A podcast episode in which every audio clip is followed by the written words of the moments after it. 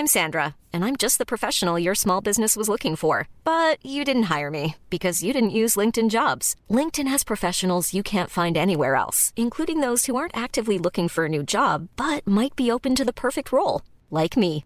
In a given month, over 70% of LinkedIn users don't visit other leading job sites. So if you're not looking on LinkedIn, you'll miss out on great candidates like Sandra. Start hiring professionals like a professional. Post your free job on linkedin.com/people today. Mom deserves the best, and there's no better place to shop for Mother's Day than Whole Foods Market. They're your destination for unbeatable savings, from premium gifts to show-stopping flowers and irresistible desserts. Start by saving 33% with Prime on all body care and candles. Then get a 15-stem bunch of tulips for just $9.99 each with Prime. Round out Mom's menu with festive rosé, irresistible berry chantilly cake, and more special treats. Come celebrate Mother's Day at Whole Foods Market.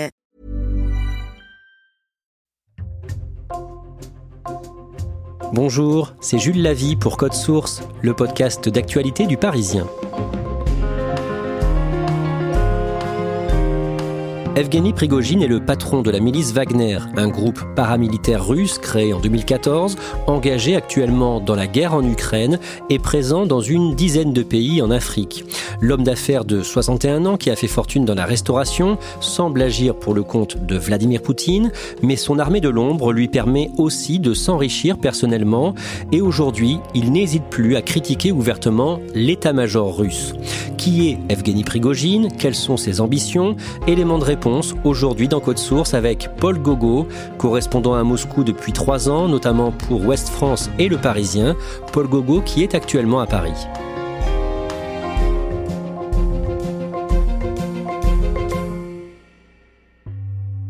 Tête rasée, dents du bonheur, le visage parfois souriant, parfois fermé, Evgueni Prigojine a longtemps été un homme de l'ombre, mais il prend la lumière ces derniers mois, on va y revenir. D'abord, Paul Gogo, vous allez nous raconter son histoire. Evgueni Prigojine a 61 ans, il est né en 1961 à Saint-Pétersbourg, qui s'appelait à ce moment-là Leningrad. Qu'est-ce que l'on sait de son enfance ? Son père est mort assez tôt, sa mère était infirmière et surtout, il aurait pu avoir un autre destin parce qu'il s'était engagé dans une école qui mélangeait éducation donc, et sport et il se destinait à devenir... skieur, à faire du ski de fond mais de façon professionnelle. Et ce qu'on sait également, c'est qu'il n'est pas parvenu à faire de cette passion un métier. Et à partir de ce moment-là, il a laissé tomber cette éducation. Le jeune Evgueni Prigojine tourne mal et il tombe dans la petite délinquance. Quand il a 20 ans, en 1981, il est condamné à 13 ans de prison pour un crime qu'il a commis un soir de mars 1980. Il sortait d'un bar avec 2 amis, il a attrapé une femme dans la rue par derrière, il l'a étranglée et ils lui ont volé ses boucles d'oreilles en or. C'est vraiment typique de ces années en Russie, des années qui étaient marquées par les mafias, par la délinquance. Et bien Evgueni Prigojine était dans le camp des délinquants à cette période.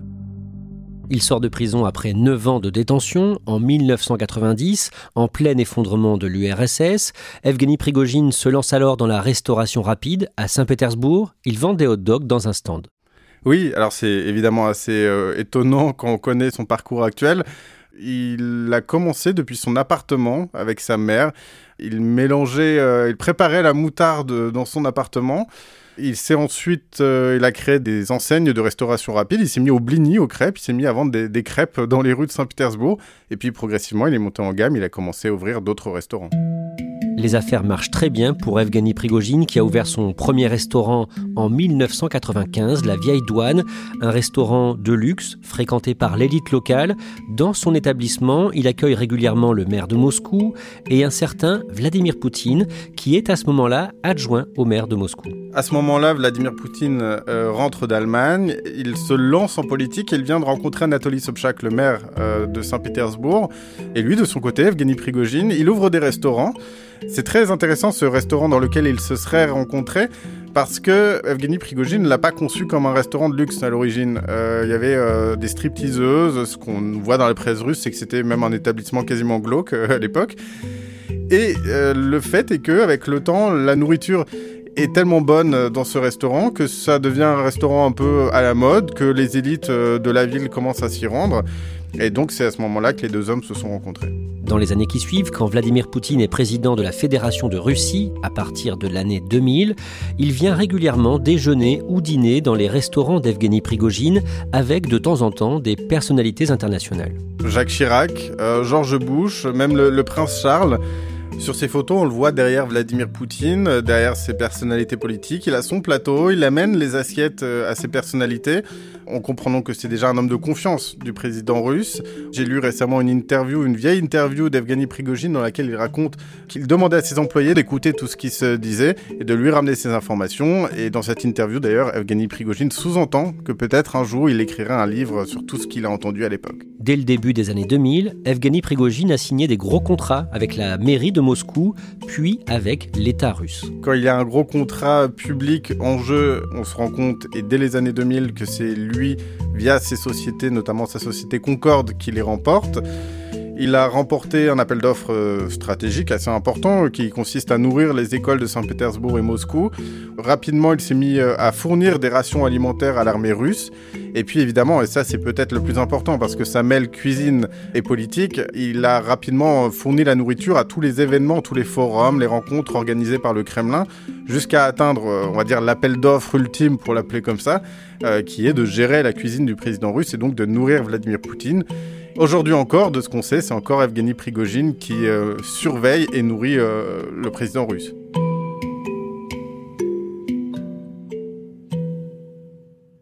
Et c'est de là que vient son surnom, le chef de Poutine. En février et mars 2014, Vladimir Poutine annexe la péninsule de Crimée, qui appartient à l'Ukraine. Et à partir de là, Evgueni Prigojine va créer une milice armée. Pendant l'été 2014, il négocie à Moscou, dans les murs du ministère de la Défense, des terrains pour entraîner ses hommes. Autour de la table, les militaires sont assez surpris de voir ce civil qui vient réclamer un terrain militaire. Et pour s'imposer, il parle de papa, en parlant de Vladimir Poutine, papa qui lui aurait donné toute sa bénédiction pour venir réclamer ce terrain militaire au ministère. Et donc, les militaires finissent par fournir ce terrain qui existe aujourd'hui bel et bien dans le sud de la Russie. C'est totalement secret à ce moment-là, mais Vladimir Poutine aide Evgueni Prigojine à monter son armée pour occuper la Crimée. Qu'est-ce que ça permet au président russe ? Ça a permis au président russe d'annexer la Crimée sans en être tenu responsable, du moins dans un premier temps. C'est-à-dire qu'il a envoyé des hommes armés, sans insigne, occuper la Crimée, pousser les soldats ukrainiens vers le reste du territoire ukrainien. Il a organisé cette annexion de cette façon-là. Lui, Vladimir Poutine, tenait ce discours auprès des étrangers, des Occidentaux, en disant « Nous ne sommes pas là-bas, ces hommes sont en train de mener une sorte de révolution en Crimée, nous on observe ça de loin ». Et puis rapidement, on a vu ces hommes remettre leurs insignes. Et on s'est rendu compte que c'était bien des Russes qui venaient d'organiser l'annexion. Et cette technique a aussi, dans une certaine mesure, été utilisée dans le Donbass quelques mois plus tard. Et ça a encore une fois permis à Vladimir Poutine de participer à des sommets internationaux dans lesquels il pouvait affirmer que lui n'était pas à l'origine de ce qui se passait, ni en Crimée, ni dans le Donbass. En 2015, la milice d'Evgueni Prigojine, la milice Wagner, est déployée en Syrie quand Vladimir Poutine vient défendre Bachar al-Assad au pouvoir à Damas. Et sur place, les miliciens de Wagner se montrent sans pitié. Il y a notamment une vidéo qui sort. La vidéo, elle montre un déserteur syrien torturé par des miliciens qui se sont filmés eux-mêmes. Et on les voit, en gros, découper le corps de façon particulièrement brutale. Et ensuite finir par l'attacher par les jambes et brûler cette personne. Elle arrive à l'époque jusqu'en Russie et c'est très intéressant parce qu'un média qui était à l'époque encore présent, la Novaya Gazeta, s'est intéressé très rapidement à cette vidéo-là et a permis de prouver que ces hommes qui avaient participé à ces exactions étaient bien de chez Wagner et que ces exactions étaient très régulières en Syrie et étaient en fait même monnaie courante. Evgueni Prigojine crée dans le même temps une armée numérique, des informaticiens basés à Saint-Pétersbourg, salariés de l'une de ses entreprises, Internet Research Agency.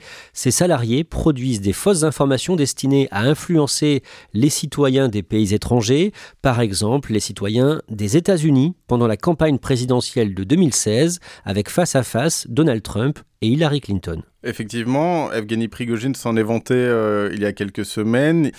Dans les faits, qu'est-ce que c'est ce qu'on appelle cette usine à trolls en Europe ? Ce sont des bureaux qui sont situés à Saint-Pétersbourg avec des dizaines d'employés qui sont dans leur bureau toute la journée et qui diffusent de la désinformation russe en plusieurs langues sur les réseaux sociaux. Je pense qu'il faut mesurer l'impact de cette désinformation parce que ce sont des gens qui ne maîtrisent pas forcément la culture du pays qu'ils désinforment. Et les recherches qui ont pu être faites sur cette désinformation organisée sur les élections américaines montrent qu'en fait, le rôle d'Evgueni Prigojine a été mineur. Et donc, c'est un rappel très important qu'Evgueni Prigojine se vante beaucoup, mais ce qu'on comprend, c'est que souvent, ça n'a pas tant d'efficacité, ce qu'il produit. Dans les années qui suivent, Paul Gogo, les combattants de Wagner sont déployés dans une dizaine de pays en Afrique. Pourquoi et comment ? Alors, ils signent des contrats officiels, c'est peut-être effectivement la différence avec ce qui s'est passé en Crimée et dans le Donbass, c'est-à-dire qu'officiellement, ce sont des spécialistes en sécurité qui arrivent en Afrique et qui ont pour objectif de protéger des personnalités généralement politiques ou alors des industries importantes du pays. Parce que le produit principal que Evgueni Prigojine vend à ces pays, qui est le même produit vendu à Vladimir Poutine, c'est une stabilité politique. Ces miliciens ont pour objectif de permettre au président ou aux opposants miliciens qui sont au pouvoir de garder ce pouvoir. Et pour Evgueni Prigojine, ces contrats en Afrique sont très profitables. Evgueni Prigojine, il est payé très cher donc dans un premier temps. Et en plus, les miliciens en question, ils font pas que protéger les industries du pays. Ils s'en emparent, ils rentrent dans les conseils d'administration. On sait qu'en s'attribuant l'exploitation de certaines de ses ressources, Evgueni Prigojine se sert de l'argent obtenu grâce à ses ressources pour financer sa milice, mais on sait aussi que sa fortune s'est entre autres constituée sur l'exploitation de ces ressources dont il a pu prendre le contrôle en Afrique. En Centrafrique, au mois de juillet 2018, 3 journalistes russes qui enquêtaient sur les exactions de la milice Wagner dans ce pays sont tués. Ils tombent dans un guet-apens. Ces 3 journalistes étaient connus à Moscou comme des journalistes d'investigation et on sait qu'ils enquêtaient en Centrafrique sur les activités d'Evgueni Prigojine et de Wagner dans ce pays parce que c'est le pays certainement où Wagner a été le plus présent ces dernières années.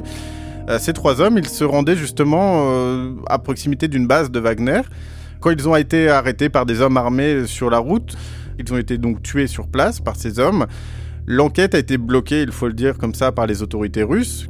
Évidemment, le soupçon qu'ont ses collègues aujourd'hui, c'est que c'est Evgueni Prigojine qui se serait débarrassé de ces journalistes assez gênants, parce que quand vous enquêtez sur les business africains, on va dire, d'Evgueni Prigojine, là, vous touchez à un point très sensible. Ça reste aujourd'hui encore, et malgré la guerre en Ukraine, la partie, on va dire, la plus importante du business d'Evgueni Prigojine, l'Afrique. Et donc, il tient, et particulièrement auprès de la population russe, à son image et à ce genre de business.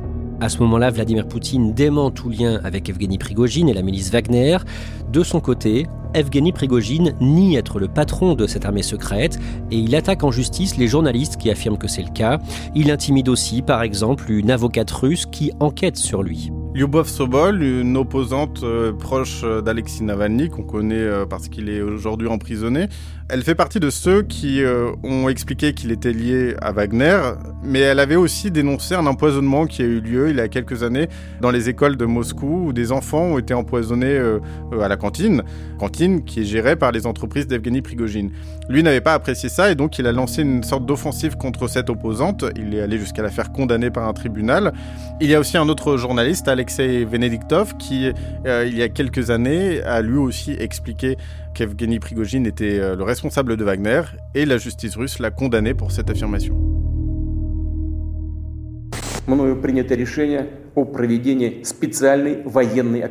Paul Gogo, on en vient au jeudi 24 février 2022.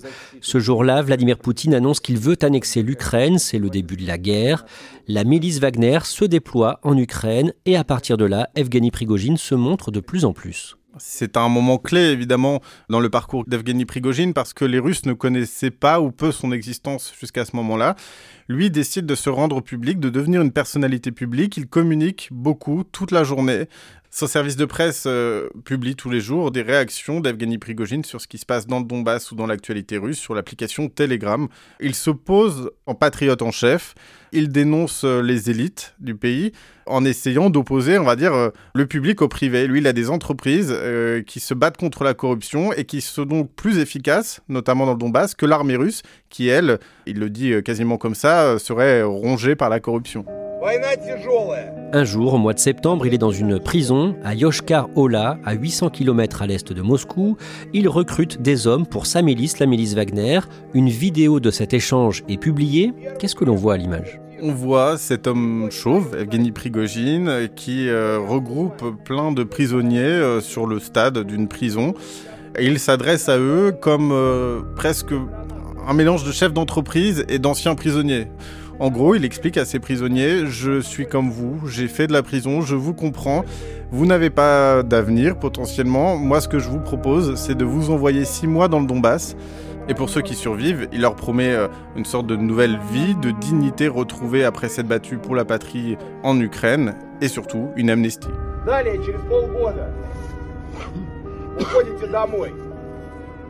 Paul Gogo, à travers cette vidéo, Evgueni Prigojine reconnaît pour la première fois qu'il dirige Wagner.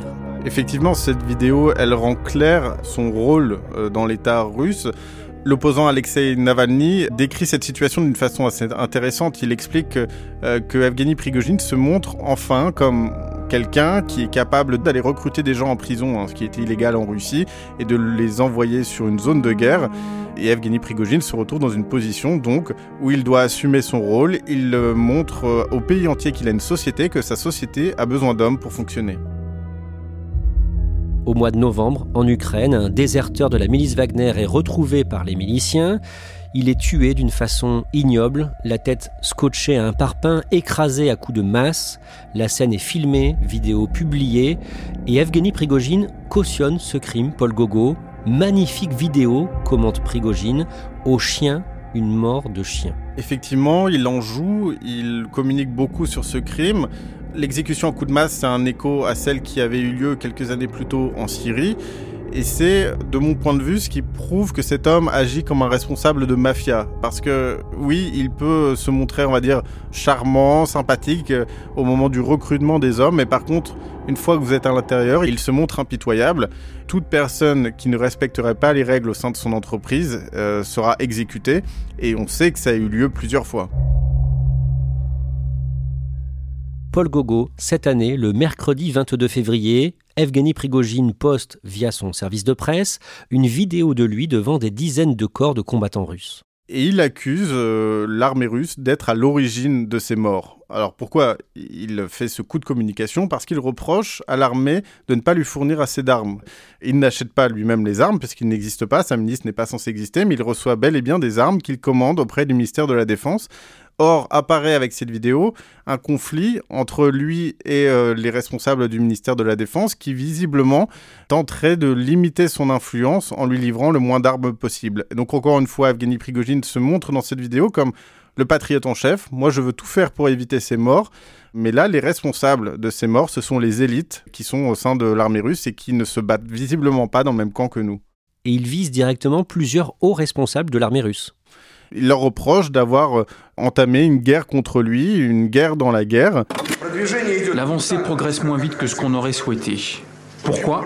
Si nous n'avions pas été ralentis par notre bureaucratie militaire monstrueuse et des obstacles quotidiens, je pense qu'on aurait pu prendre contrôle de Bakhmout avant le nouvel an. S'il y avait 3 à 5 groupes Wagner sur plusieurs axes, voilà longtemps qu'on laverait nos chaussettes dans le fleuve Dnieper. Évidemment, il critique jamais Vladimir Poutine, mais là, il cible des gens au sein du ministère de la Défense. Et là, la guerre est déclarée entre lui et ce ministère. À la même période, Evgueni Prigojine est victime de hackers, de pirates informatiques, qui dévoilent des milliers de documents lui appartenant, notamment son agenda numérique privé, qui prouve des contacts réguliers avec le Kremlin et avec Vladimir Poutine en particulier. On comprend qu'il fait partie des rares personnes capables d'avoir un contact direct ou presque direct avec le président russe. On remarque notamment 62 appels ou rencontres entre lui et Dmitri Peskov, le porte-parole du Kremlin. Dmitri Peskov a été plusieurs fois interrogé sur Evgueni Prigojine ces dernières années parce qu'il parle au nom de Vladimir Poutine et à chaque fois, il répondait qu'il n'avait jamais entendu parler de ce personnage. Et d'un autre côté, il y a des rendez-vous avec Vladimir Poutine, donc secrets, parce que ces rendez-vous n'apparaissent pas dans l'agenda du président russe. Cet agenda d'Evgueni Prigojine parle de 6 rendez-vous entre lui et Vladimir Poutine, ce qui peut paraître peu, mais ce qui dans la Russie d'aujourd'hui est tout de même quelque chose. Ça montre un certain degré tout de même de proximité avec Vladimir Poutine. Paul Gogo, est-ce que l'on sait quelle est l'ambition d'Evgueni Prigojine ? C'est toute la question qui se pose, parce qu'il y a cette rumeur qui persiste en Russie d'un homme qui réfléchirait à faire de la politique. Alors on sait qu'en Russie, on ne crée pas de parti politique sans l'accord de Vladimir Poutine. Mais force est de constater que Evgueni Prigojine commence à avoir des milices régionales dans plusieurs régions du pays. Il a un QG à Saint-Pétersbourg. Il a une certaine influence maintenant sur la population russe en ces temps de guerre. Et je pense que Vladimir Poutine, oui, observe de très près l'évolution de la popularité de cet homme. Justement, Paul Gogo, est-ce que Evgueni Prigojine a toujours le soutien de Vladimir Poutine ? Il y a une tendance en ce moment de la part du Kremlin à essayer de le calmer. On le voit notamment par les baisses de livraison d'armes auprès des mercenaires de Wagner. Aussi une demande de censure qui aurait été formulée par le Kremlin auprès des télévisions russes qui n'ont plus le droit de citer Evgueni Prigojine. C'est comme ça que ça se passe en Russie quand le président va essayer de faire disparaître quelqu'un. Donc on comprend qu'Evgueni Prigojine a pris une certaine influence. La question qui se pose désormais, c'est de savoir si Vladimir Poutine lui permettra ou non de faire de la politique.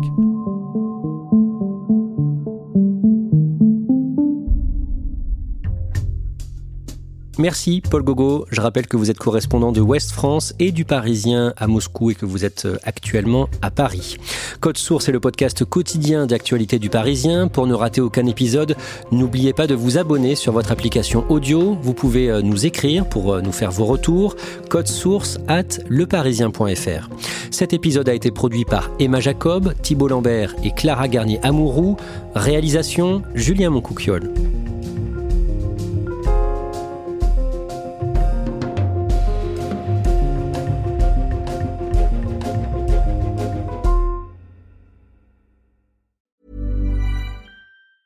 Mom deserves the best, and there's no better place to shop for Mother's Day than Whole Foods Market. They're your destination for unbeatable savings, from premium gifts to show-stopping flowers and irresistible desserts. Start by saving 33% with Prime on all body care and candles. Then get a 15-stem bunch of tulips for just $9.99 each with Prime. Round out Mom's menu with festive rosé, irresistible berry chantilly cake, and more special treats. Come celebrate Mother's Day at Whole Foods Market. Confidence starts with loving who you are. And when your skin feels nourished and glows on the outside, you naturally radiate confidence from the inside. Give your skin a glow-up with Osea's clinically proven Mega Moisture Duo. This ultra-hydrating body care features two of Osea's best sellers, Undaria Algae Body Oil and Undaria Collagen Body Lotion. These seaweed-powered heroes use skincare-level ingredients normally reserved for your face for results you can see and confidence you can feel. Osea has been making clean, clinically proven seaweed-infused face and body care products for over 28 years. This luxurious skincare is vegan, cruelty-free, and climate-neutral certified, so you never have to choose between your values and your best skin.